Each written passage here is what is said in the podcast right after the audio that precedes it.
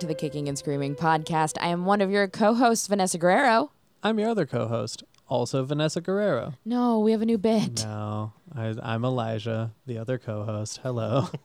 And uh, joining us today is somebody who is far more charmed by Elijah's bits. Uh, th- I mean, I am charmed by your bits, honey. I'm charmed you by your bits. so close. Oh, this would get him Someone to first. finds him. Someone who finds him more charming than I, I do. find you charming. I've just been dealing with eight weeks of your bits. Um, no, but I, I like your bits. Let's let's as get wh- to the guest. Anyways, you you might have heard our guest before uh, on his podcast reviewing movies with his socialist pastor father. Uh, give it up for John Michael Bond. Hi, everybody. How are you my doing?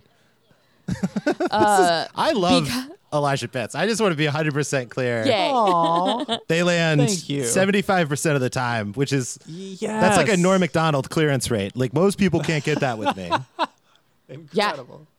Would Would you like to uh, take over potentially uh, co-hosting a genre film podcast? Oh, No. I I would 100% be able to do that. That would be like you're irreplaceable, but I am an insufferable nerd and we've never said no to an opportunity, not a single time. Perfect. Let's do it. Actually, I think the day that I introduced you and Elijah, we watched seven Giallo movies in a row. Yeah, we, did. Yeah, And That we're how we energized before each one. yeah. That- That just got more and more powerful. Yeah. that was I, honestly i feel like that was uh, one of the the things that cemented us as people who would be friends was just like kind of getting to like sniff butts like dogs uh, after like watching a, a, a series of all good but wildly different quality levels of Giallos Yeah, and getting to like true. riff after them you very rarely get that kind of like nerd trial by fire Yeah, that usually takes like a year to do. And in one day, we got seven movies. We got all of each other reacting to Torso. Uh, and and then uh, you and John Michael bonded over being disgusted by my love of pickle juice. yeah That's true. Yeah both What of our good brides That was. love a dill love, love a nice shot of dill pickle juice it's so gross It is Hell, the yes. grossest thing about both of them. Oh man, wait until I tell your wife that it also helps with restless leg. Oh God. It'll please. Our family budget can only handle so many pickle jars. Um, I'm actually really excited to have you on this episode. A, because I've been dying to have you on anyway. You're one of my favorite people to just like talk about genre movies with. Getting stoned on your floor and playing with your cats while we watch movies is truly one of my favorite things in the universe. Um, but also because you made the rare choice of picking a movie that neither of us have seen. Yeah. which is awesome. Oh, so man. stoked about that. That's there is. I mean, like as a genre fan, there is no greater feeling in the world than your friends saying, "Oh, what? I've never seen that." Especially. It really is though. Like, are you kidding me? You, you've never been kissed? Oh my god! Like, I I freak out so much about it, uh, and I know. And also, this movie I- is I so unassuming. like it's. That's sh- the word of the day. I feel like you guys have walked past it. Like it's it's it's a thing where I was like Yes. slugs, and you're like, I've seen that. Surely I've seen that. And then you're like, you get to your Oops. first exploding person, and you're like, what the fuck is this? So since you know the creature now, uh, John Michael, what I'm movie so have sorry, you we can picked edit for around. this week? No, no, no, no, no. We keep everything in. We Okay, need them cool. to know I'm so who we are. I, I literally did it like two weeks ago. I did the exact same thing where I got too I've done it hyped several and times. Sent the title too early. uh, the completely by surprise feature presentation this week is.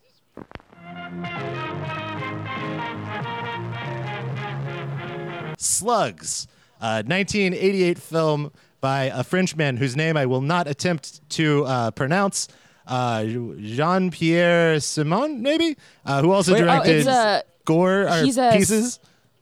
I think Yeah. he's a. I think he's a Spaniard. Is he a isn't Spanish Yeah, man? he's Ah, from, God uh, damn it, now I'm Catalan. Yeah. xenophobic. Oh, he's he's Catalan, so he's Juan Piquer Simon. I thought I was disrespecting a Frenchman, and that's okay socially, but No, you were disrespecting uh, half of my people. well, that's you know, Yeah, that's, colonizers. that's okay. I still, yeah, like you guys, I can. I, I That's- think I can give you a. a you've done pass some on bad it. I think stuff, you it's know. Uh, Oh yeah, no, it's terrible. The Nothing that is- Inquisition. nothing that a Protestant can relate to. That's valid. Anyways, slugs. yes, I'm a massive Pieces fan, yet for some reason I had never given Slugs a chance Mm-hmm. until you. I I- uh, I fully thought I had seen it. I literally the thing that you described was me hundred percent. You were like, "Yeah, have you guys seen Slugs?" And I was like, yeah, of, "Of course, I have probably seen Slugs. Mm-hmm. Why would I not have?"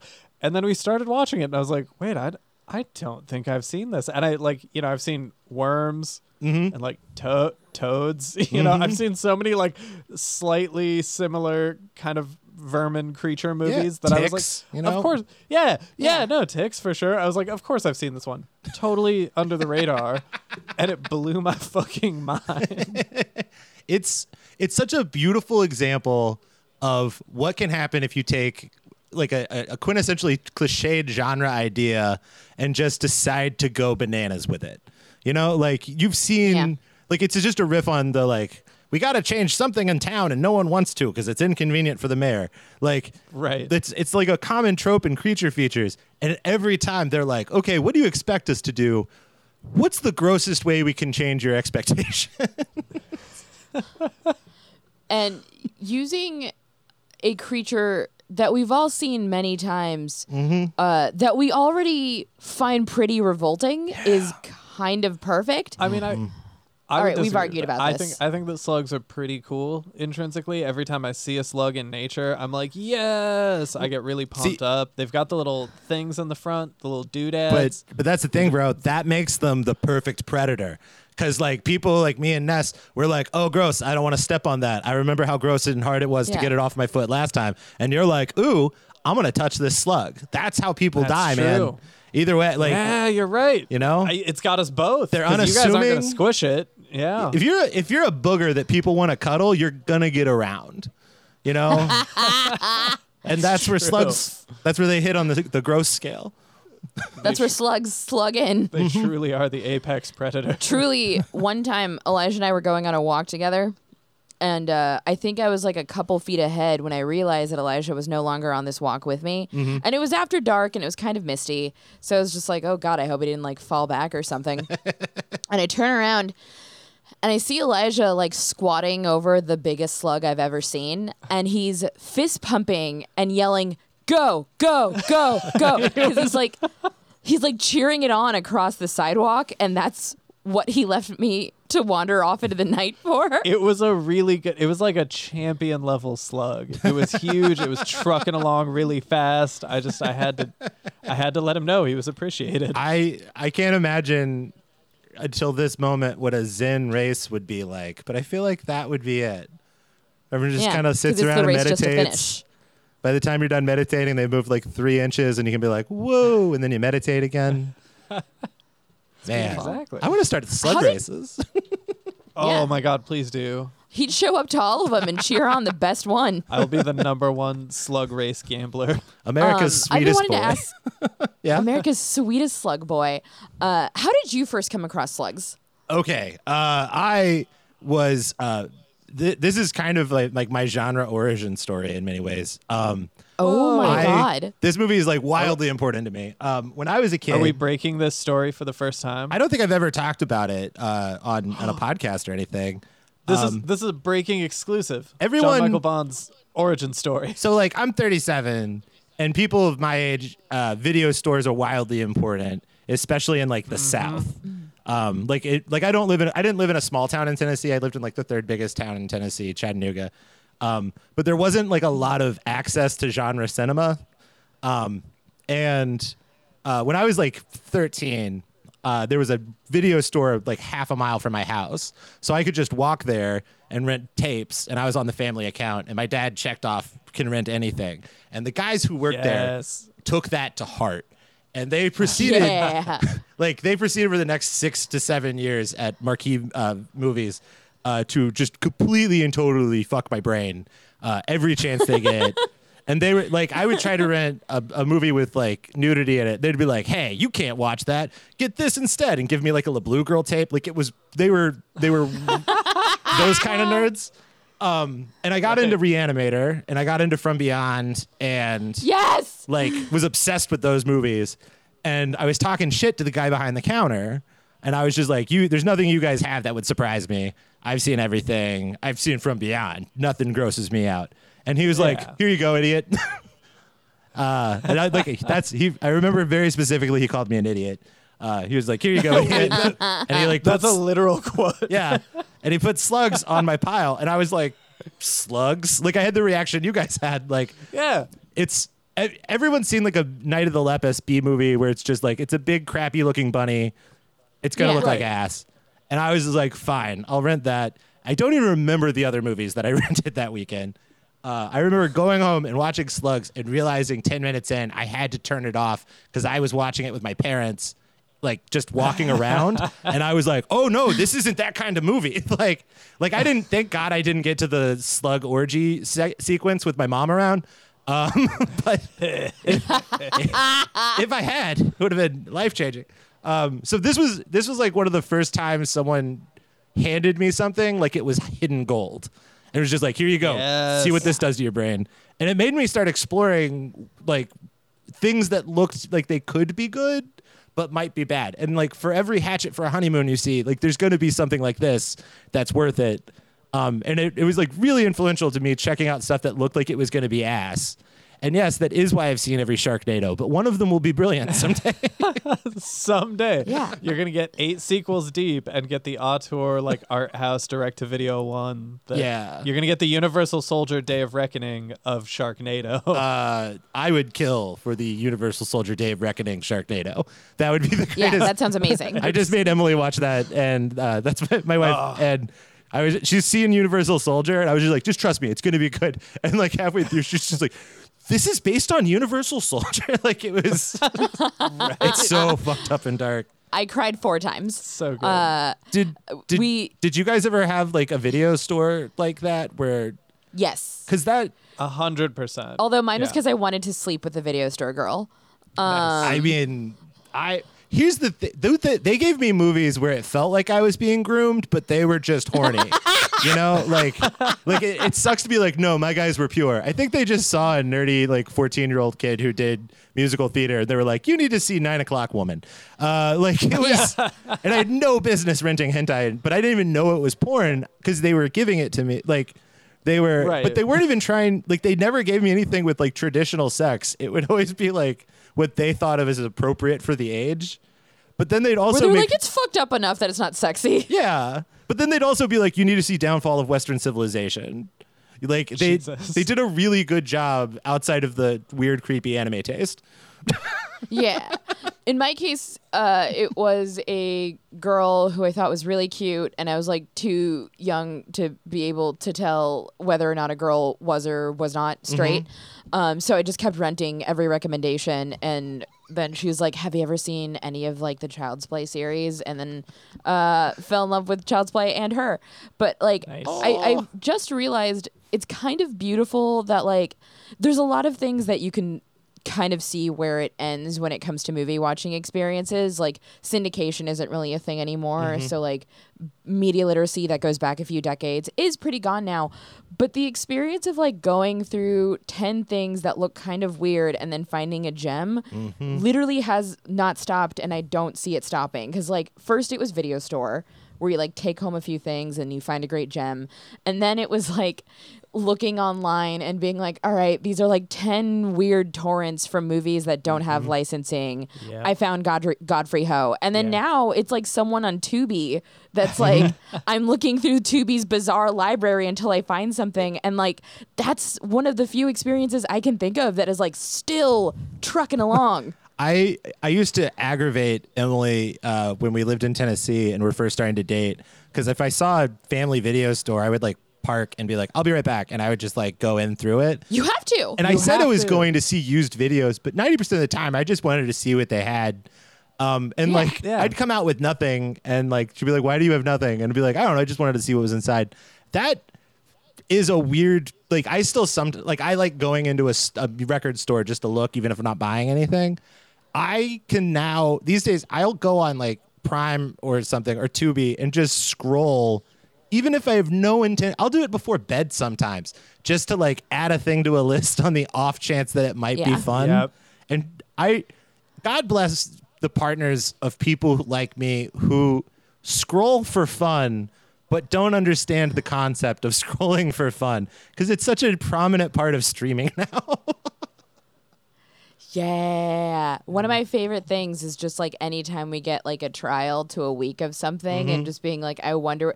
It feels like when you're in a hotel and you're like, I wonder what's on this television. Yeah, yeah. Where it's like you just like temporarily have access to new weird stuff. yeah. I'm I'm a big fan of that. Uh, but yeah, I uh, similarly had the uh, the video store that uh, you know was was walking distance for a while during like a formative important period in my youth, and uh, similarly had like the cool kind of younger video store clerk that was like, "Hey, unaccompanied kid, what kind of shit are you into?"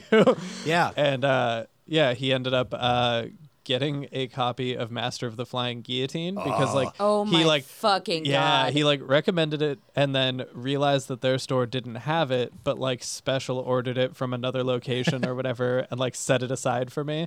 And that was that was you know maybe like my s- version of slugs where i was like holy shit. We- uh, and and oh good Oh no, no, keep going.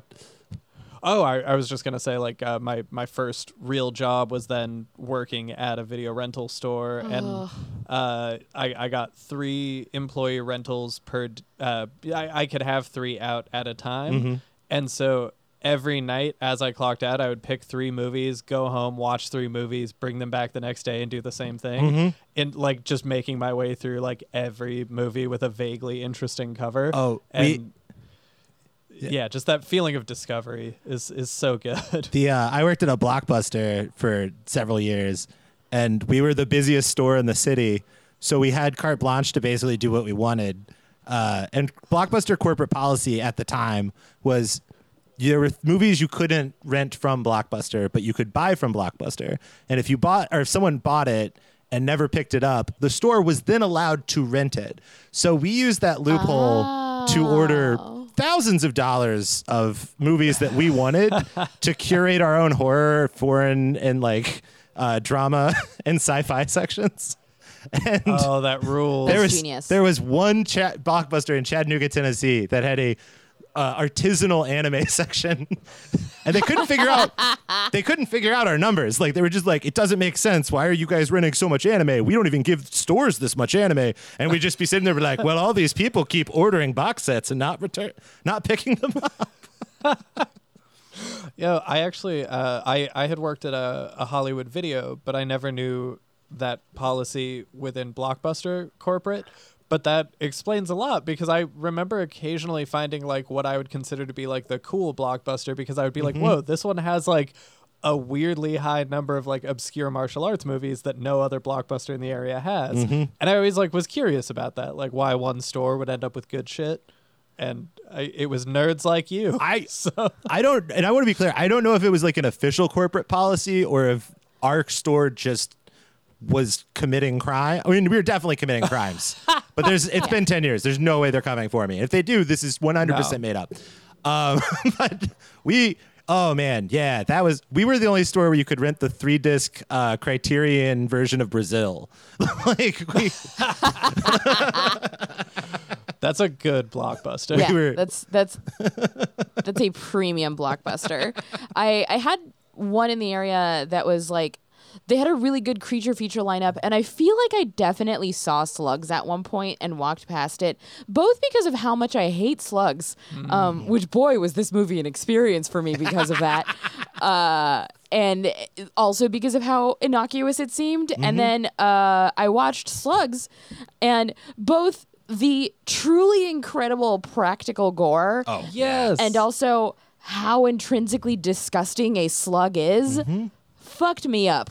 This movie is fucking rad. I I was fully expecting like the you know the kind of like low budget meh sort of deaths mm-hmm. that you tend to get in a creature feature like this. Yeah. You know, where it's like, oh yeah, someone's gonna have a bunch of like shitty looking fake slugs on them and they're gonna go, uh and then die. Mm-hmm. And then from the first death, the first body that you are shown is this fucking skeleton with like slugs that having eaten out the eyeballs and it's like such a heinous mm-hmm. body like from that first effect i was like okay all right and And which, uh, by the way, I love the uh, when they discover that corpse. Our uh, our lead, who's the health inspector, looks at it and he's just like, "Ugh." he Oh, just- yeah. he gives the most like understated, like gross This kind is- of reaction. This has the the most energy of a bureaucrat who is just doing his job and he's seen it all before. And he's just like, oh, another melted purse. I hate it. We're gonna need so many bags for this guy. It is there's there's a nonchalance to the to the actions of everyone in this movie who know that people are showing up, being eaten and surrounded by slime piles, and be like, eh, we'll get to it after lunch. Um, it is Yeah, my my favorite one is the the business luncheon, and this is I, I think the the, the best Oh, kill in the 100%. movie for sure. The the guy who's been sick for a little while because he uh, ate lettuce that had a slug in it without realizing. I was eating it. fucking salad. She was I literally- eating. I was literally eating a fucking salad when she was cu- cutting up the lettuce and that gross slug chunk got in there. My- I was eating a goddamn salad. My favorite thing is I'm pretty sure she says like, "Oh yeah, we're having salad and steak," and Vanessa had a plate of salad and steak, and I was like. Do you want me to like put something else on? And she's like, no, and starts eating it, and then it's just disgusting slug lettuce, and she's like, ah. it's I took six bites and then I was done. yeah, but no, the his his death. He gets the uh the slug parasite. He gets the he takes the uh, drink, Yeah, yeah. and he it takes a drink. His pouring blood out of his nose. yeah. So the cup that he's drinking from fills with blood. He looks down, and then his fucking eyeballs burst. Worms, like a geyser of worms, come out of his eye sockets. And proceed to chew on his face until he's dead, and people are just like, "Yeah, man, I don't know. Maybe uh, maybe something's going around. I hope uh, hope that doesn't happen to me." It's- but like this. Looks like allergies. the slug Yeah. parasites like the the fact that it's worms coming out of their eyes is such a commitment to like being like an escalation of the gross because they could easily have just put little slug puppets in and it wouldn't have looked as Yeah. cool or if like just nightmarishly effective as those like wee wee wee wee wee worm babies it's Yeah, I hate those little wee wee wee worm babies. there's and the way they burrow in. and the fact that they're like a blood parasite kind of makes it grosser too. I- I love it so much. I think the thing that I like about like one of the things that I really love about this movie in retrospect, which is I think one of the reasons I think people have watched the first like eight minutes and turned it off, is the opening kill makes it look like a five dollar Roger Corman creature feature where you have the, the Yes. woman not taking her top off on a boat while a guy drowns. That's and then like blood water comes out. she stands there while he's underwater for a really long time, And she's and like, she's "What like, are you doing?" Hey, come on, come on, Kyle, It- come on." It Get also out open, there." it also asks the question of how do slugs get enough leverage to pull someone off of a boat. Um, Yeah. but like, and you're like, this is gonna suck, and then immediately it's like, oh, you thought I was, we- you you didn't think I could buck up, and it like takes its shirt off, and you see all of its abs, and you're like, oh no, I didn't know you could fight. Like it is, and then they take time to show you what a boring town it is. Like the those couples go to get the drinks right at the beginning of the movie, Yeah. and they're having this terrible small talk, and one the lady's like, "I want to dance," and everyone's like, "I don't want to dance," and then the friends are like, "Oh, she's asking to dance. You know that's going to be a problem." So they leave with full drinks. It's like these people clearly hate each other. They get up, have another boring conversation, leaving the restaurant. Then they go home and they make love. And where do they make love, guys? On their second the bed. bed. They have separate beds. Like a like Oh, these that's people right. I didn't even catch that. they're so wealthy they have a hotel situation where one's bed's for fucking and clothes and the other's for sleeping. Like this is a boring town. This is a, really boring boring, town. town. And I love that Usually, for them. I, if uh, Uh, like if we were to have like a separate bed that was specifically for getting down, I feel like it would imply like some some wild freaky shit was happening in that bed. That's Because like then that's the mm-hmm. sex room. right. That's Yeah, like oh, I don't want to sleep there. I'm not gonna sleep in it after. Yeah, it's when you Madonna But- whore your bed. Yeah, Yeah. but they have the, the the boring version of it. You're Yeah. right. And they have the you know, or they have It's- like it's this a- they have like the swinger version of a guest room where it's like the master bedroom with a second bed and they're like sorry you have to sleep in here with us guys like maybe they have that energy it is a very boring town but like they have two and they're not big beds it's like a twin i thought that they were instinctively Yeah. evil because of that and I I don't think you're wrong. I mean, they're not uh, they're not not evil. Like he was definitely doing some shady business deal, right? That was uh, He was trying. Yeah, but until worms came out of his uh, eyeballs and ate his face. Mm-hmm. Also, maybe my favorite moment in the movie, aside from that death, because that death is like immediately like an all timer. Like that's Oh, yeah. uh, immediately one of my favorite. Like and this isn't a movie with deaths. butthole slugs. Yeah. That's true. this is But like, you'd think that death scene would show up on more like video mixtapes of like the guy with the worms exploding out of it. Like, how is it not It's a bigger so deal? good. I agree. Yeah, and I, I like. Uh, It's Vanessa, going into our wedding clips. yeah, Vanessa was saying like, you know, this. Uh, she's like, yeah, I feel like this movie's really underrated, and I realized like I don't know enough about like how the horror community at large perceives this movie. Mm-hmm. I don't know if it's like frequently hailed as like a cult masterpiece, but I feel like personally, in my own anecdotal experience, I never hear anyone talk about slugs. Yeah. and it fucking rules. Slugs for me felt like, especially in terms of like how assuming it was and then how good those practicals was, it felt like the first time I watched the Blob remake. Yeah. Um, yeah. And I went in with like zero expectations where I was like, oh, okay, it's like another one of those remakes of like a horror movie. Okay, Matt Dillon. And then that first person dissolves in the blob. And I was like, yeah. Oh shit actually this is made for me this is in mm-hmm. my shape uh, and despite the fact that slugs is so far i think the most disgusting movie i've ever seen Really? Uh, yeah. I, All right. I Hell think yeah. so i think it is and i've like i've watched movies where people like have definitely like eaten their own poo Yeah. and it's like not a sexual thing Yeah. Uh, slugs i think is the grossest movie i've ever seen because i hate wormy things too Yeah. Right. right. um Well, it's but like it's Fuck, fun. I don't know what the grossest movie I've ever seen is. It's- oh god, it's you're fun. gonna dive into it and bring up a memory. but it's upsetting and it's like an upsetting kind of fu- like that's the i think that the the true magic of slugs is that you're like it is is possibly the grossest movie i've ever seen and the blood is clearly paint and like that that- Yes. there's a there's like a, a, a almost magical realism fakeness to the special effects but also the that's only like a third of the time. The other two thirds of the time, the effects are crushingly like visceral. Like they feel very Yeah. real and mean. Like Yes, when uh when she's got her eye like Yes! the detached retina at like during the sex scene where she like falls off the bed and the slugs are swarming her and there's just an eyeball dangling down her face as she pleads for help and the dude's just like uh Oh. uh gross. but even even better in that scene to me is the lead up to that eyeball because for like two minutes you just see him react and her covered in blood naked writhing on the floor.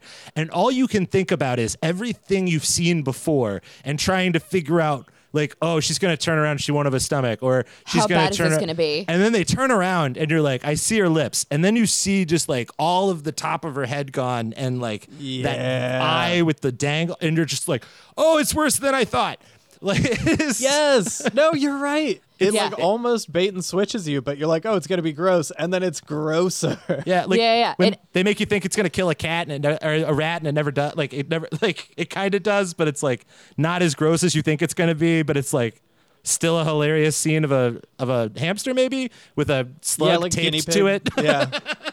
And also, and the scientist kind of looks at it and he's like, huh. And just lets it just lets it ride. Yeah, he's it- like, let's see how this plays out. Probably should have done something about this sooner. Yeah. Yeah. I, hmm. there's several moments in which the gore was done better and more explicitly horrific than I anticipated, mm-hmm. and it got me every single Oh, time. when the uh, when the f- farmer gardener guy uh, he has the slug in his glove and he's cutting his hand off with the ax and you get that super tight shot of him just hacking through the meat of his arm. It's so good. and then his wife comes in and has no reference point for anything that's happening. So she just hears the screaming, and all she sees is her dude midway through chopping his heart, his fucking arm off, and then he like pulls it off, and she like screams, and then manages to blow up their entire house. Yeah, and they both die in an explosion. it's such a Uh, It's just this such The a deaths constant escalation. But also like the cinematography is really good. All the way like the action is always clear. It never cuts away and kills someone off screen. But even like the end when they're in the sewer and they're uh, hanging over the the guy falls into the slug pool. There's that shot right, right. of him just like falling into the water with like the single beam of light going down. You see the body like fall down with blackness on the side and all the slugs swimming around. And you're just like, who gave you guys the right to think of that shot for this movie? Like, it's Yeah. it's constantly His constantly floating body was so lovely. it punches above its weight all the time. Yeah, in a really jarring and like uh, just in a way that I wasn't ready for because you're right that opening is so yeah like Corman like shitty like piranha kind of B movie and then yeah once you get to the practical effects it's shockingly good but then the actual like writing and dialogue uh, like all of the acting is pretty bad Yeah. and so it keeps like veering wildly between like a beautiful like piece of imagery just like a, an absolutely gorgeous frame whether it's you know something horrifying and disgusting or like you said you know just like visually interesting and then like this this fucking uh, fool protagonist storming into the mayor's office and going, "Hey, uh, mayor, there's uh, there's killer slugs in the in all the sinks. you gotta shut it off." And the mayor the mayor's like, "What?" And he's like, "Eh, just trust me. They're the slugs. They're gonna eat you." like that you actually hit the nail on the head on what I think was so tonally bizarre about slugs that I liked cuz I'd go from some of the most impressive revolting gore that I've ever seen to the type of acting and like weird jokes and like interpersonal relationships that you'd see in like a police training video. Yeah.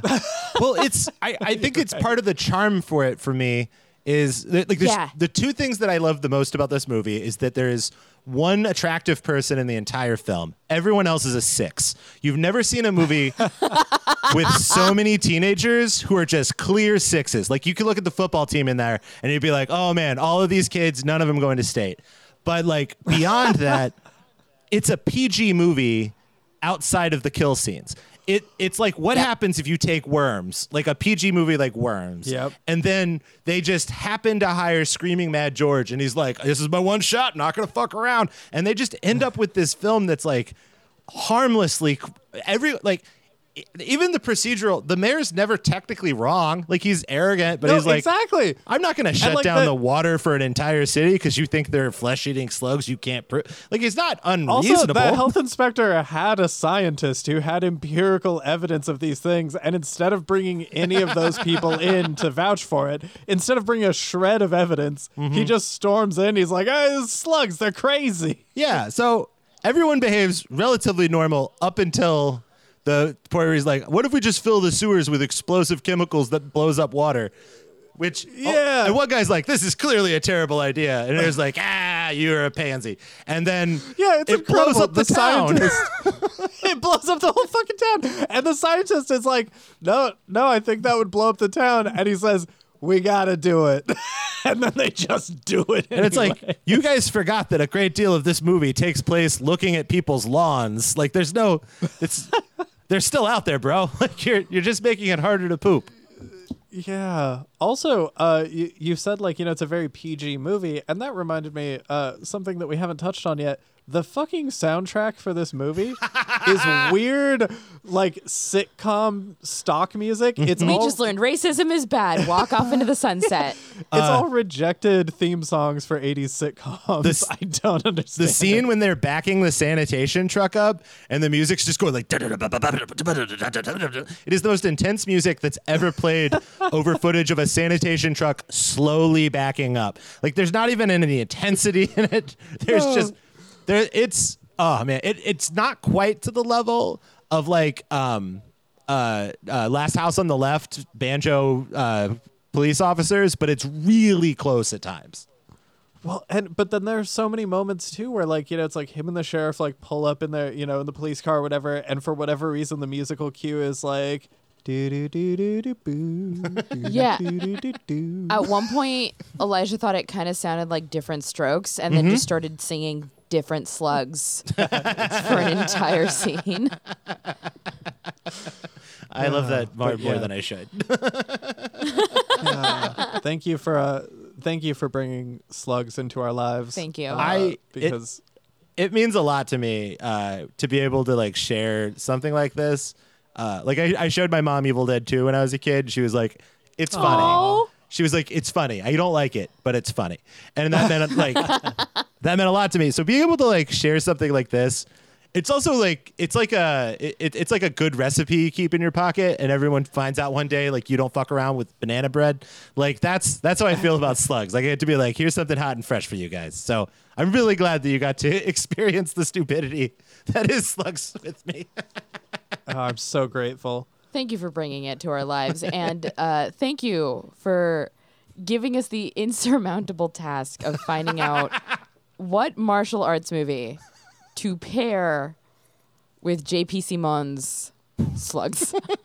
Yeah, that was that was a tall order. Uh, unfortunately, there are not a lot of martial arts movies about slugs. Uh, weirdly, I did discover there's like maybe a Disney Channel cartoon about slugs that features a fictional martial art called Slug Fu. What? and so yeah i was like i was like god are there any like uh, because shaw brothers has so much uh, like weird grossness in their catalog that i'm like there has to be a slug somewhere that i'm forgetting and just in my in my research discovered uh, ancillary to this that there is a slug fu in a disney cartoon so i mean you know that's that's something but Closest I could find was immature radioactive samurai slugs from uh, Tiny Toons. Oh, that's pretty good. That's fun. Yeah, they are samurai, so it counts. uh, that would have that would also have been a good pairing, but instead, I chose.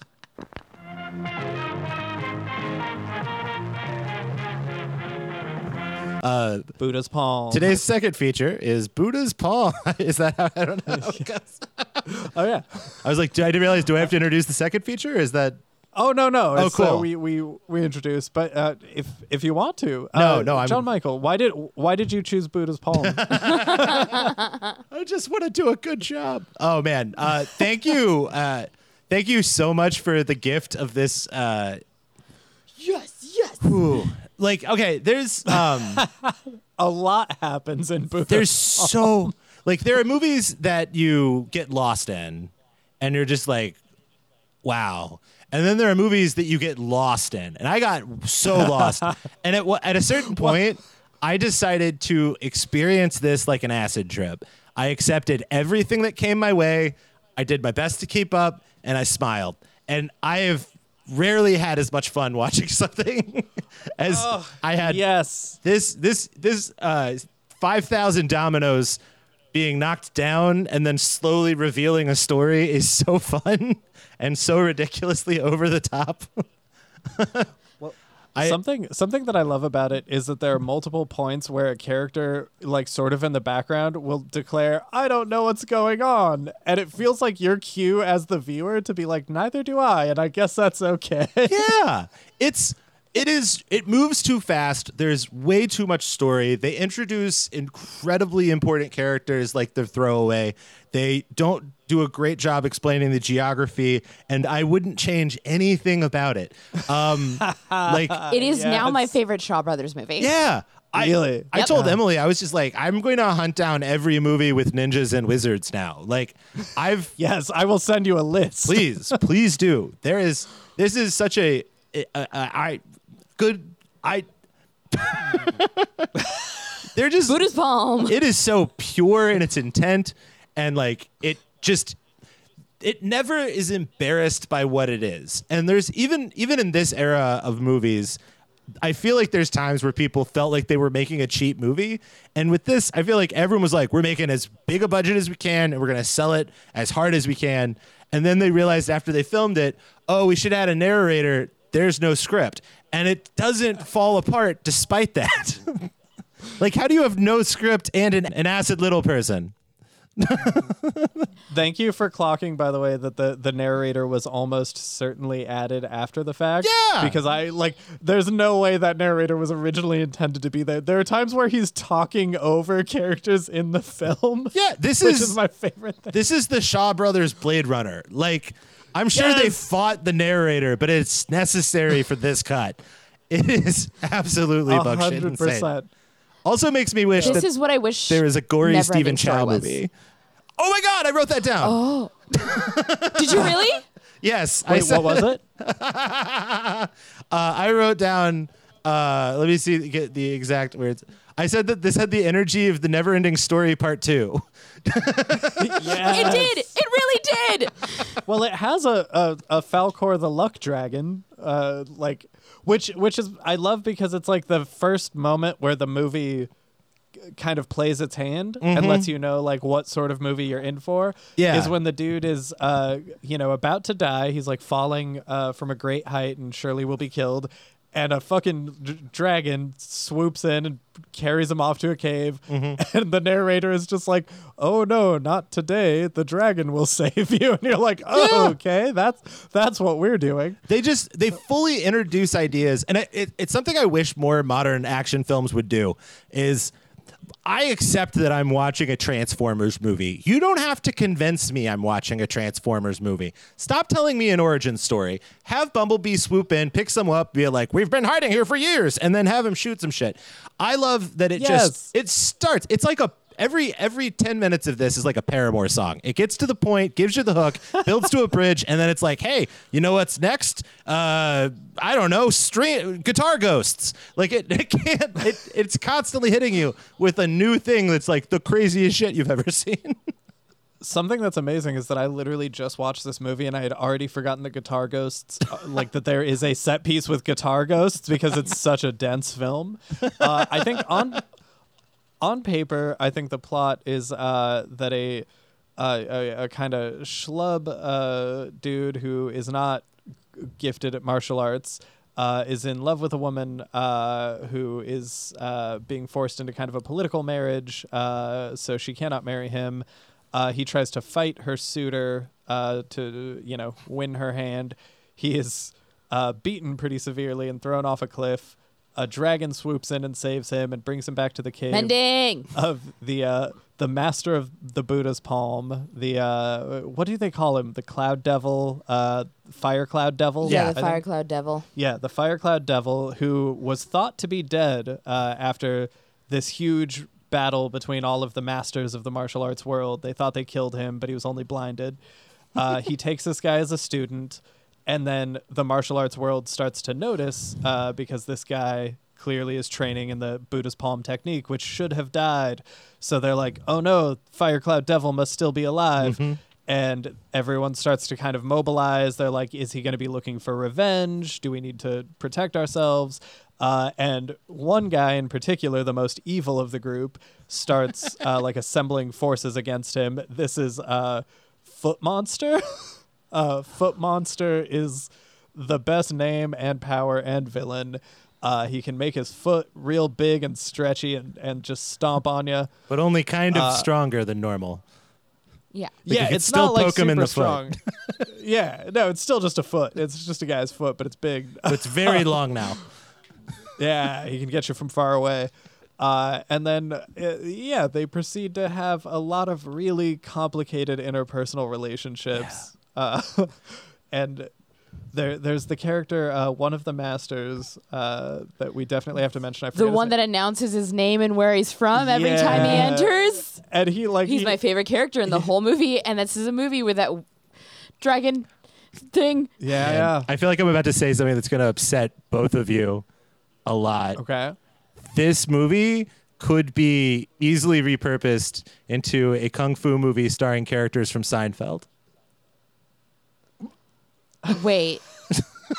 Okay. Oh no, because that guy's Kramer, isn't he? Yeah, He's the one that has, 100% like, the Kramer. Big, the big entrance. when you every think of the time. green, Kramer. the green wizard is Kramer, everything starts to fall into place. It's because they're No. all all of the girls are Elaine. they're all friends, but they're all mad at each other about something that happened Yeah. a bit ago that's non-specific. The minute they need to be back together for their own selfish purposes, they come back together to deal with the Bigfoot guy, who I believe is probably Newman in this metaphor. Um, there is there is such a sitcom energy to everything that's happening. No, you're right. Our protagonist is George. I think the fi- the devil wizard is uh, Jerry Seinfeld. Uh, partly because he's clearly uh, into underage girls, but also because uh, he is uh, a, a, a know-it-all who is constantly withholding precious information that should be given out. Um, Yeah. Sorry. Buddha's palm. no, you're you're not wrong though. You're not wrong. It is such a sitcom dynamic, and it really does feel like they condensed uh, like a full season or perhaps several seasons of a sitcom into a 90 minute runtime. Yeah. this movie has like four different villains who are the final boss of another movie. Like the fact that you forgot Yeah. the guitar ghosts, a scene which, in my opinion, rivals the the guitar assassin from uh, uh, Kung Fu Hustle. Hustle? Like it, it, it's so well done. Genuinely scary when he like pulls the mask off and you see the just like blackened, rotting corpse underneath. it. They're like, so good. what the? There's a there's a scene where they, they go to find a dragon pearl that only shows up once in a while, and everybody's like hanging out in this lake, and the first guy who grabs it just explodes out of no- like, That's right. Yeah. and they're never they're never like, by the way, don't be the first guy who touches it. You're a blood sacrifice. They're just he just touches it and pops, and everyone's like, ha, no one told George. Like it's everyone is so nonchalant about the graphic violence that they're around. Yeah. There's one mask because you brought up the mask that gets cut off and it's got like the horrifying reveal under it. But I'm still obsessed with the woman that wore a clear mask and then kept her face still, but moved her eyes underneath it, and then mm-hmm. they VO'd her in. Yeah. it's really unsettling. It's like a really effective mask. Yeah. Yeah, I thought that they were doing like I, I maybe I'm giving them too much credit. I thought she was worried about like laugh lines around her, like were like speaking lines around her mouth, so she wasn't moving like bah bah bah. But then I mean, maybe she had never heard her laugh lines. Maybe she's never laughed.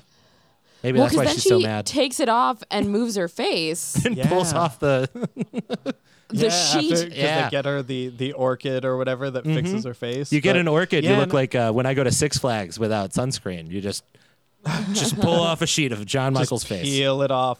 God, yeah, and like even like the the quest to like get the orchid is this like incredible set piece with this uh, trap filled Buddha statue that like sends this weird sort of like razor blade aluminum foil Yes! that is sentient to It- like uh, attack these two. They're having like a two person duel against a a, a, a gold razor thin b- floating Buddha statue that they then like pin to the ceiling and they're like, we killed it. And then it comes back like Jason Voorhees. Like there's yeah, throwaway si- the the fact that the the big bad Bigfoot has this like Neil Peart drum set that he uses to charge up all of his attacks and he uses it at one point to like torture his daughter and that's just a thing they don't have to explain. They're like of course of course he's got 25 drums he kicks with his fists while doing kung fu and making music.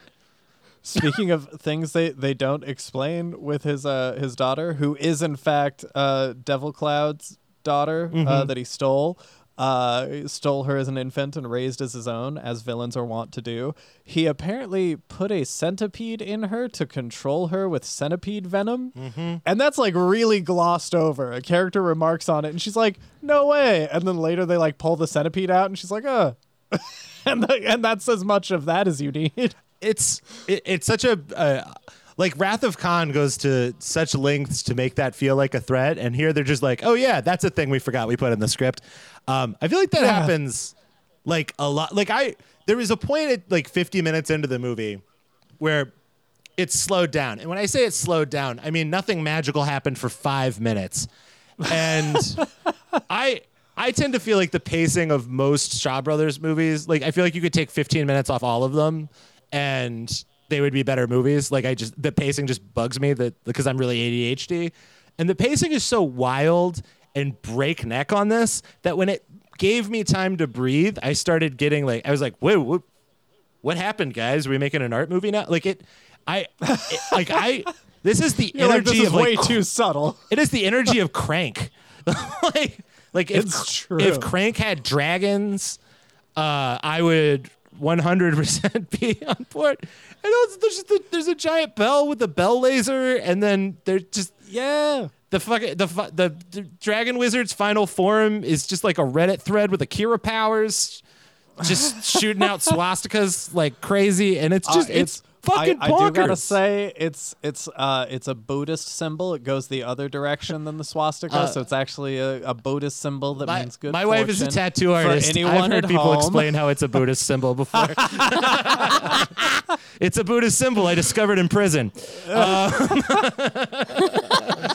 Oh, I also I love the uh, the villain's final attack where he kind of becomes a kaiju, where he's like in the sky, like sending this giant stomp down to crush everyone, and they all have to like join forces and use their collective magic. But then also, after a number of horrifying graphic deaths, his ending is that the dragon bites off his pants.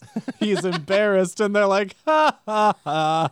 it they were the last like 15 minute had two minutes or two moments where uh, M exclaimed. Uh, number one was when the foot comes through the ceiling and crushes the green wizard.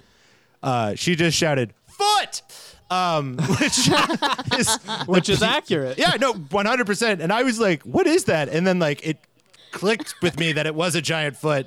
Uh, and then at the end, they're just like, "Well, we took his pants. He's embarrassed. Everything's done." And it just goes the end. She just went, "What? No, no!" like, how, like it's. I'm I'm very thankful to have someone who is vocal to watch movies with. Like I I talk sometimes during movies like this, um, but it it I, I try sometimes to not have vocal opinions when I watch stuff because I've seen so many movies and I'm like I, it's easy for me to ruin something by being like this is like this. Um, So getting those pure exclamations, genuinely, like I, I would have killed to have seen this in a theater with a bunch of people. Like this is I, I I feel like you got the experience of like watching it with uh, the extra narrator who, who was added after the fact, but this one was just like a, it had a better script. Foot. hundred percent. Let's also there's I the oh sorry. I do you want to shout out the intro sequence. Oh I wrote that down. 'cause- Uh, Yes. the fucking the the the the recreation of Dragon Ball or sorry, the recreation of Street Fighter 2 but with cutout paper in front of a fire. Yes. They are so good. those cutouts are the coolest thing in the world. They're amazing. That sequence is so good. Well, in between like the painted in special effects, it was Mm-hmm. remarkable. it's it was one of those those things where like I gave you guys a really difficult one to find a kung fu movie for and like Well, and we haven't actually we haven't actually got to the thing uh, the reason that I chose it. I have two reasons uh, I think. I'm excited to do it. Well, but so the I thought this was going to be, I thought this was going to be a fucking a, a bead chumper. Like I thought it was going to be fun, but I was like, oh, this is going to be like ridiculous. And then that title sequence kicked in, and I was like, oh, we're in for art. And it was like it, it's every it, it that title sequence. If you ever watch this movie. Tells you everything you're about to get. It's like it's not super expensive, but it is so lovingly done. And like every aspect of this movie from everyone having their own individual laser powers to all of the like creature design and the everyone getting their own really long fight even though it's like 90 minutes or something like th- everything about it is even if we don't have a bunch of money we're going to give you this like artful approach to it and i fucking there, there's not been an opening sequence of a movie I just knew nothing about going in that's ever hyped me up as much as that opening sequence did. it's so good. I I I could not have said any of that better myself. Thank you. Uh, but just with yeah, like 48 I, I less have to- words. I do have to say the uh, the full title of Slugs is uh because uh it, it is a, a Spanish film. Uh, Slugs, Muerte Viscosa, Yeah. Death Slime, It's called Slug's Death Slime. God damn Muerte it. Viscosa, Both and th- both, Both of these movies should have been released in theaters in America.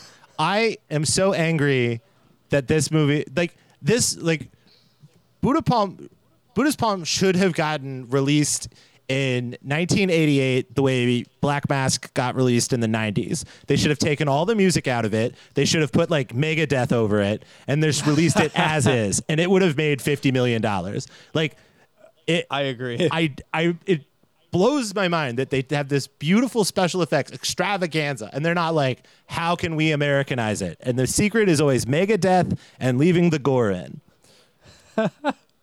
It's true. and I, I feel like you could do this uh, right now with Buddha's Palm and still uh, still clean up. Yeah, Uh, give me but yes, time. but Buddha's Palm, of course, does feature uh, its own bit of uh, muerte viscosa, its own bit of death slime, uh, in the form of a a duo of uh, uh, assassins or bodyguards that work for the main villain, uh, who, by the way, both meet a much more terrible fate than their boss eventually does.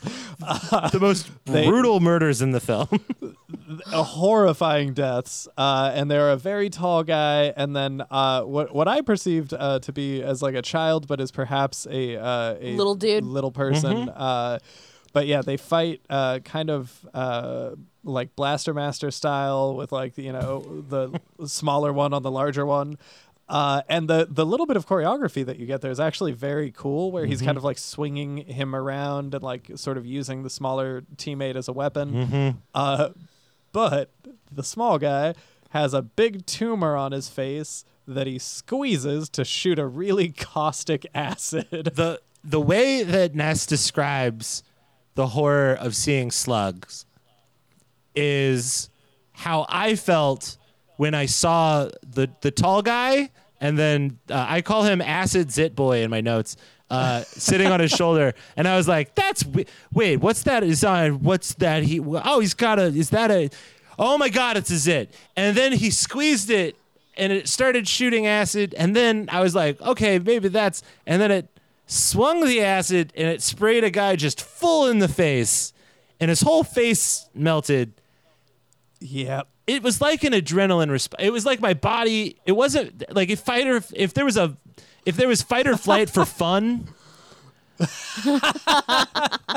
Where you just get too hyped and you're like, I'm gonna walk around. Yeah, I don't know what to do. I, I I felt like I had just watched a cop get hit by an ambulance. I was just like, oh, I can't believe like I got.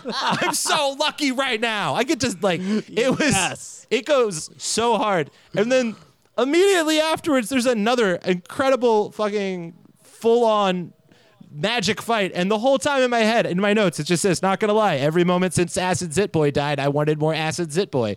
I wanted him to come back yeah. so Yeah. hard. Well, it's it's funny. I I actually remember there being like uh, the degree to which that scene is seared into my memory proportionate to how long it actually is. Mm-hmm. Like I I was like, "Oh yeah, that movie's got the guy that shoots acid out of his face and he's like He's like the main bad guy. He's in there for so long. The whole the whole movie is about death No. slime, but it's like that's just in my heart. In reality, it's like a two minute sequence, and then he gets his fucking head exploded. Or no, the big guy gets his head exploded. He gets his whole body destroyed by Buddha's palm. just like crushed with magic. Like he he is the life expectancy of a fist of the North Star la- like lackey. Like there's nothing, and then it just immediately gets exploded, and it's oh good god. But that's like there. It always feels like you're about to watch a Power Rangers episode, and then the violence kicks in, and you're like, "Oh shit, no, I'm not. No, I'm not." yeah. Oh, when the uh, when the guy gets his head fucking Yes. buzzsawed, We're just like the Razor fans."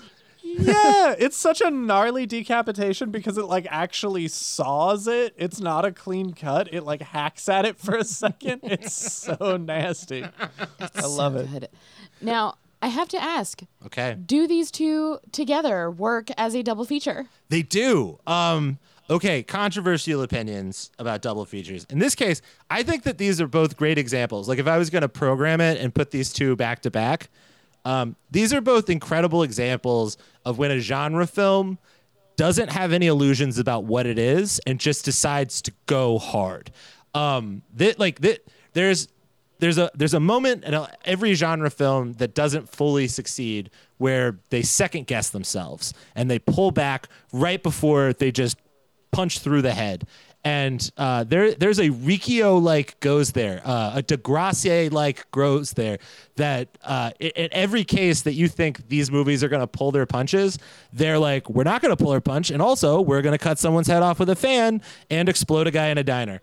Um, it, I, I, I think that both of these are magnificent as a double feature because no matter what expectations you go in with, there's no way they're going to be met.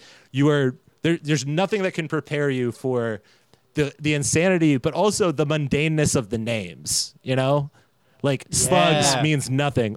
Buddha's palm, okay.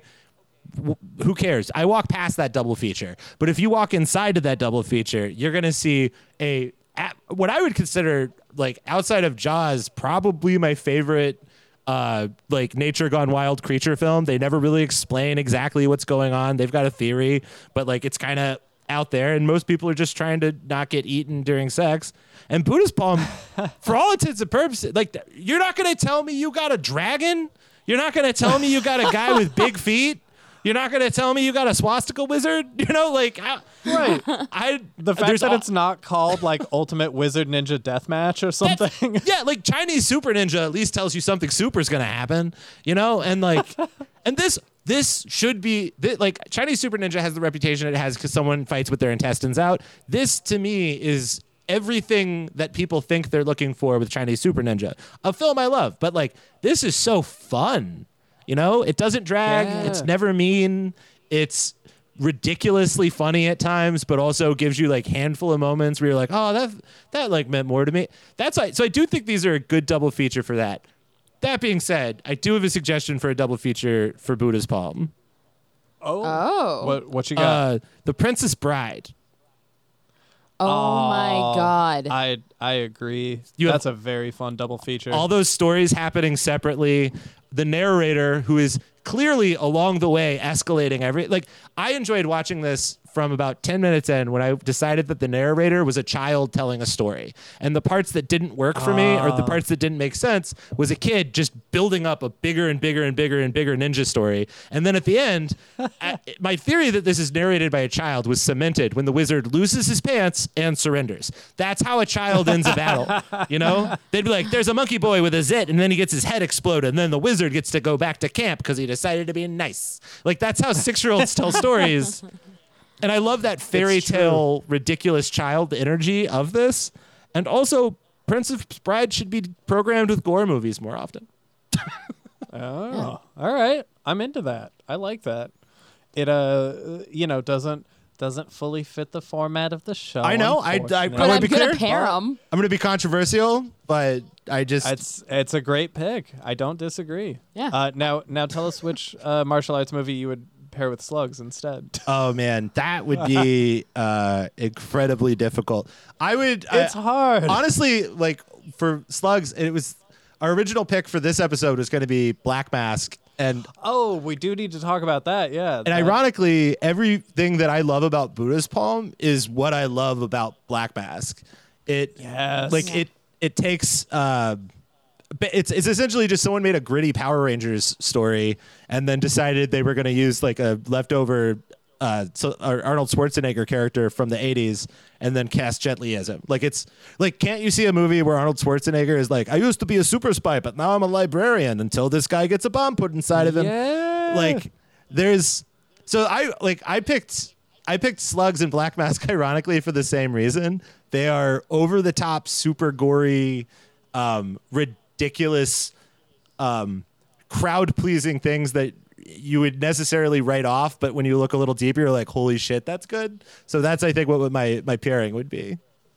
Nice. Okay, and we, we do need to say uh, your your first pick was uh, was Black Mask, which I love and was really hyped about We were about very watching. excited. Uh, unfortunately, we, we do have a like a rule for the podcast that everything uh, we cover has to be like available streaming because we want as many folks as possible to be able to watch along.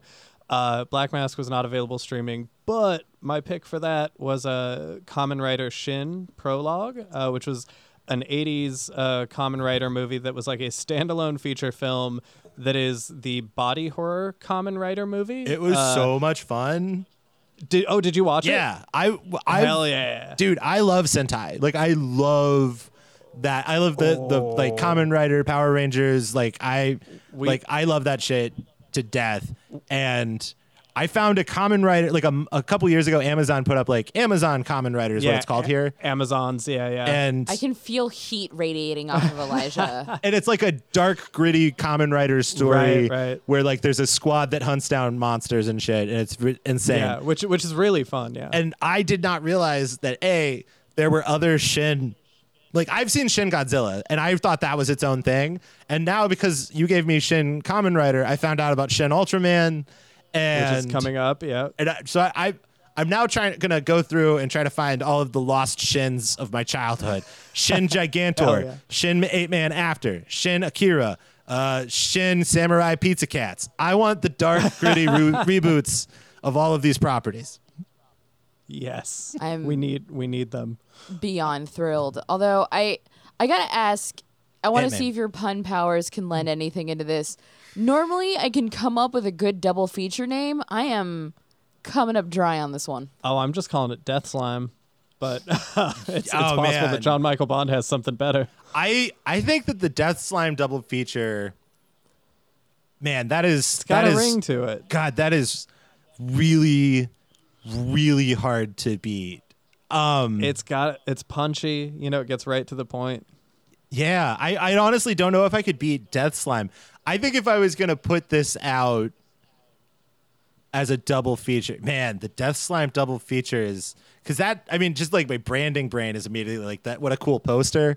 Um, but again, I feel like if you if you lead with Death Slime, people are gonna think there's a lot more Zit Monkey Ninja than there is. Um, and also you ris- you run the risk of ruining the best surprise of uh, the the Bu- so of, of uh, Buddha's palm. I if I was gonna, I'm not gonna lie, I'm a sentimentalist. Uh, if I was gonna name a double feature for it, it wouldn't have a fun name. I would just run it as like a, a gory hidden gems night. Like I, I think Right, Aw. right. I think these movies you need to. I think the best way to sell someone on a movie like Slugs is to sell it its worst features as its charming features. So if I'm just like, look, this movie is called Slugs and it is the most gory movie you've ever seen that's based on the idea of mutant eating slugs. People are going to be like, all right, I know what to go into. So when they'll still be surprised by the violence, but I think a lot of people's curiosity would be like intrigued by that. And then based on the quality of slugs as an entry point, I think a lot of people would be ready for the, what a palate cleanser Buddha's palm is. And like its gradual escalation up to the first exploding guy, you know? Like it's because I was surprised by how gory Buddha's palm was. right, right. It feels very fun and whimsical, and then it gets more and more absurd as it goes on. It- it did make heads me- chopped off. I did want to. I desperately wish Stephen Chow would make a graphically violent R-rated movie now. It has this like Yeah. loving Stephen Chow comedy like whimsy to it. That's just like it, it's completely infectious, and I wish I could get more of it. Absolutely. Yeah. Uh, what are we getting at concessions? oh man. jeez. Um. Don't I say mean, a salad Don't for say sure. salad! It's got to be a salad. I- salad for slugs. in a perfect world, like if I'm uh, if I'm a if I'm programming at a, a, a socially rehabilitated draft house, um, I would, I think for slugs, uh, I would have course one, uh, I would have popcorn and I would have escargot. Um, it's really Uh, really escargot good. Is fun. It's Yeah. really good. It's delicious, but it's also of like it's very poppable. Um, and I, I think it I think it's fun to play on the theme of slugs while also having a delicious snail like treat. Um, so if I have a, if I got a chef on hand, I'm gonna go um, escargot for Buddha's palm. Um, I'm going to go with uh, jalapeno poppers, and I Yeah. This is the most delicious like snack pairing we've had that I don't want to eat. yeah, escargot and jalapeno poppers. Two things I, love it. fucking love. oh they go they would go That- so well together though, because escargot they really would. Escargot is not like greasy. It's more. It's chewy. It's a little lean. It's like clams. Yeah. Um, and again, you got escargot. Then you got popcorn. There's a palate cleanser in the middle. Um, and then the jalapeno poppers. I think that if there is any food that fits the spirit of Buddha's palm, it is jalapeno Yeah. poppers. It is. But it's like you have to bite into it right at the scene with Zip Yeah. Boy. No. you No, have you- to take the bite right when he juices it. No, because it's jalapeno popper is golden, and you look at it and you're like, this is so cool. I know what this is. And then you bite into it, and it could be a chicken nugget, it could be a mozzarella stick, but you bite in and you get that, ooh, it's a little spicy. Oh, there's cream cheese. What a delight. That is what Buddha's palm is. It, it you see a thing that you think is instantly recognizable, and maybe it's a mozzarella stick, and you bite in, and it's spicier and cheesier than you ever expected. And also, I just freaking love mod, or, uh, pa- par- or, uh, uh, jalapeno poppers and think that they should be av- readily available at every movie concession stand. Yeah, I want Yeah, them they- more than I want mozzarella sticks. Yeah, they really should be. That's- like, why is that not a more common concession? I- It's easy. You, can- I you feel like- freeze them, you deep fry them. I feel like my opinion about it is based on the fact that I haven't been on like a romantic date with a person I was trying to impress in a long time. Uh, like Yeah. I just I've been with the same person for so long that like we're both just kind of like, what do you want? I'll get this. Like we, like we, we'll both order nachos at the movie and it won't be a problem. Um, like. I, so jalapeno poppers to me is a great concession. I feel like a lot of people would not want to have them on a date, and that's where they, they get pulled away from the, the concession stand. They're maybe. not a I think romantic that's a food. good litmus test. it's not a romantic food.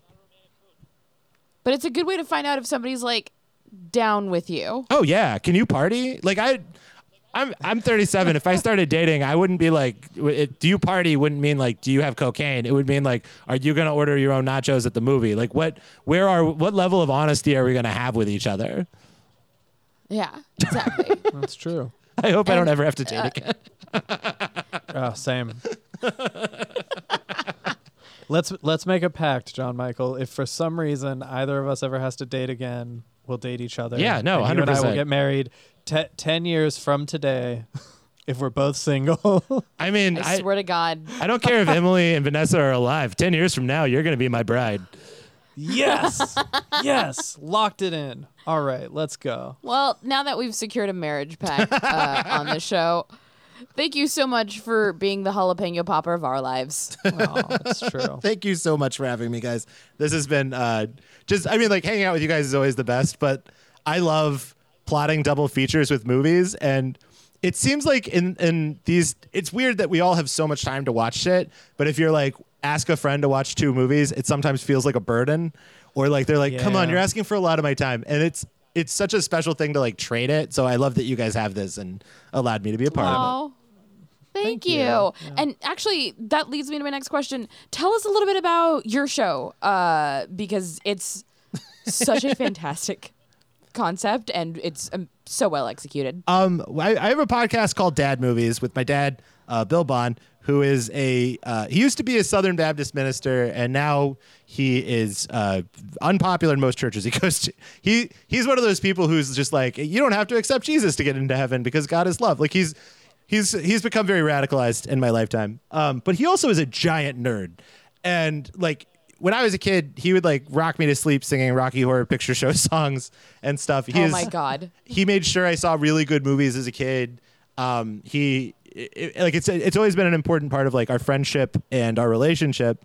Um, and I didn't get to see him for like a year and a half um, because of money and the pandemic. And I, I wanted to have conversations with him. I wanted to record them just so like for personal reasons. But as we were doing it, I realized like this would be such a funny thing to have as a podcast. So it's just dad movie picks. It's just the, the quintessential movies that dad likes. Like uh, your dad likes Patton, whoever your dad is. Uh, dads love Shawshank Redemption. Uh, like every dad wants to watch The Departed right now. Um, but like my pop has also like kind of weird. Like he likes art movies, but he also just made me watch The Greatest Showman, which is a musical about someone weaponizing the taste of parents. Um, and it, it's we didn't agree on it. I'll say we didn't agree. but like he has really wonderful taste. He's super funny. Um, he's very articulate. We also, I, I'm very. This is a hard sell, but it's my favorite sell for our podcast. Uh, we just finished what I like to refer to as the Too Fast, Fast and Furious watch through, uh, where I took my dad, who has never watched a Fast and Furious movie, and made him uh, stuff all of them down his gullet like foie gras. Uh, and Oh my God. he watched them all back to back like Game of Thrones, and um, That's the way to do it. he fell deeply in love with Dom Toretto. Like he loves Dom Toretto to the point where he refuses to watch Hobbs and Shaw because of how much he hates Hobbs. Because he's like Hobbs is what ha- he, I, I said that Hobbs is what happens when you take like a a, a B like guy who hires Rambo character and turn him into the main character. And he's like, no, Hobbs is worse than that. He's a bastardization of everything this franchise stands for. Like he gets really intense about it. Oh my God. I mean, That's the Hobbs- best sell for Hobbs the show, doesn't actually. value family. Oh, dude. So uh, if you listen to one, I agree. You should listen to listen to if you listen to one, listen to our review of Fast and the Furious Five, where my pastor father makes a eloquent and well researched case that Justin Lin is trying to recreate the Gospel of John in a Fast and the Furious movie. Y- yeah, uh, baby fight has now become shorthand for the scene where uh, Shaw fights on the plane with the baby strapped to his body. nice, nice. It is I I would I dare say that saying listen to nine podcasts about the Fast and the Furious is a mean thing to do to someone. and I still would say you should listen to this series, if only to watch someone who is 100% going in, not wanting to do it, immediately fall in love with these characters and then I defend them almost in defiance of the filmmakers. I'm so excited to go mm. down this journey, especially because Elijah is the biggest Fast and the Furious stan I know. Oh yeah, I've I've been a fan for. People a minute think now. it's ironic when we talk about it because we're like a genre podcast, and I need to say he means it. yeah, yeah. it I well like we saw the No, Timmy. we saw the latest one in theaters, and I was just like screaming and pumping my fists the whole time. in It's in part eight at the end they're toasting and they have Bud uh, Bud Light and my dad was just like I don't understand. I think the franchise they is drink gone. Corona. Yeah, he was like, "What do you?" Yeah. they've they've forgotten Bud Light. They left They their roots out. behind. Like he was furious. and then in part nine, at the end, when like they have the bucket of Coronas, it was the first movie. Okay, I'll just say this and then I'll tell you the little story real quick. Uh, it was the first movie I'd seen with my dad in the Fast and the Furious franchise together, and the first movie we'd seen in a theater together in four years. And when they showed the Coronas in the bucket, my dad and a woman next to him who had never talked before simultaneously went, Corona! Ha! And, and from a guy who, like, nine weeks ago didn't know shit about the movies to Corona ah, was. ah. So, Also, I love that last scene because like Brian's car pulling up at the end yes! is it's I mean it's touching, but I also love what they've done like their workaround for Paul Walker, of Yeah. course, rest in peace. But their workaround is that like when the fate of the world is at stake, he's like Guys, come on! I'm not about that life anymore. I stay home with the kids. Got- but then when they're ha- when they're having a barbecue, he rolls through. Yeah. He's like, "Hey!" I love that he's like, got Corona. I've had eight adventures. It's time for me to have one. Like, I love that vibe. Like, it's very. It's very romantic. It's just like I just love the idea like his wife goes to save the world and he's like, nah, nah, that's not my life. But then he shows up for ribs. he just like they made him a really absurd character and I love it. I love it. The um, I will say that the the best part about doing the podcast so far is if you follow our Fast and the Furious uh, watch through. Uh, I didn't know when I started it that the week the last movie came out, my dad was going to be retiring as a minister. Um, I found out like Oh my God. four weeks before it happened that he uh, was deciding he was just like he, he works full time as a hospice minister as, as well, and he was just like it's time to retire. Um, and he was like, I'm retiring in four weeks. I know it, it's going to be hard for you to get out. Don't worry about it. And I looked at the calendar, and it was literally the weekend that that movie came out was the weekend he was going to retire from ministry. So I flew out as a surprise to see him preach for the last time because like you want to see the you know your player play his last game. Um, and then afterwards, got to go and see not only the first movie I'd seen with him in like a year and a half or in like four years, but like the first Fast and the Furious with him together. And if we hadn't started it the week that we had started it, it wouldn't have lined up that way. And like it is, I never expected. Like I thought it's sentimental. It's recordings of my dad, who's like one of my best friends, and I'm obviously doing it because I want to have recordings of him for like my grand or my children someday. But like. Yeah. I didn't expect to have a sentimental moment this quickly, where like I'm just like sitting there crying about to watch a Fast and the Furious movie because like I get to see it with like my old man. It is, it is not a sentimental podcast, but I've been really, uh, really proud of how much of ourselves we've been able to put into it.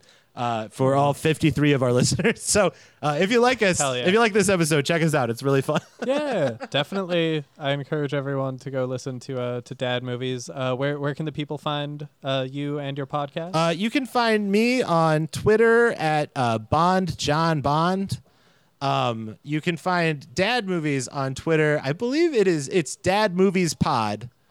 Um, nice. and then I'm on Instagram if you want to see some of my photography. It's John Michael's Mistakes. John Michael is an amazing photographer, Thank you. and That's I true. highly recommend that you do. uh, and you can check out Kick Scream Pod under Kick Scream Pod on all forms of social media. Uh, this week is going to be Sam's last week, so again, send her lots and lots of love uh, while we switch over to our new social media person. Uh, you can find me under uh, at NESS Guerrero on Twitter and SNES Guerrero on Instagram. This name change has proven to be a bitch. Uh, and uh, you can check out the streams that I produce on G4 TV, uh, on Twitch every Thursday. Elijah, where can the people find you? Uh, for the the next, uh, oh, actually, by the time you listen to this, there will only be one left. Uh, so on Wednesday, uh, every Wednesday of this month, I was playing a tabletop uh, role playing game based on A24's The Green Knight on uh, the WizWorld Live uh, Twitch channel. Uh, so it was twitch.tv at WizWorld Live. Uh, come by Wednesday, watch me uh, role play some stuff.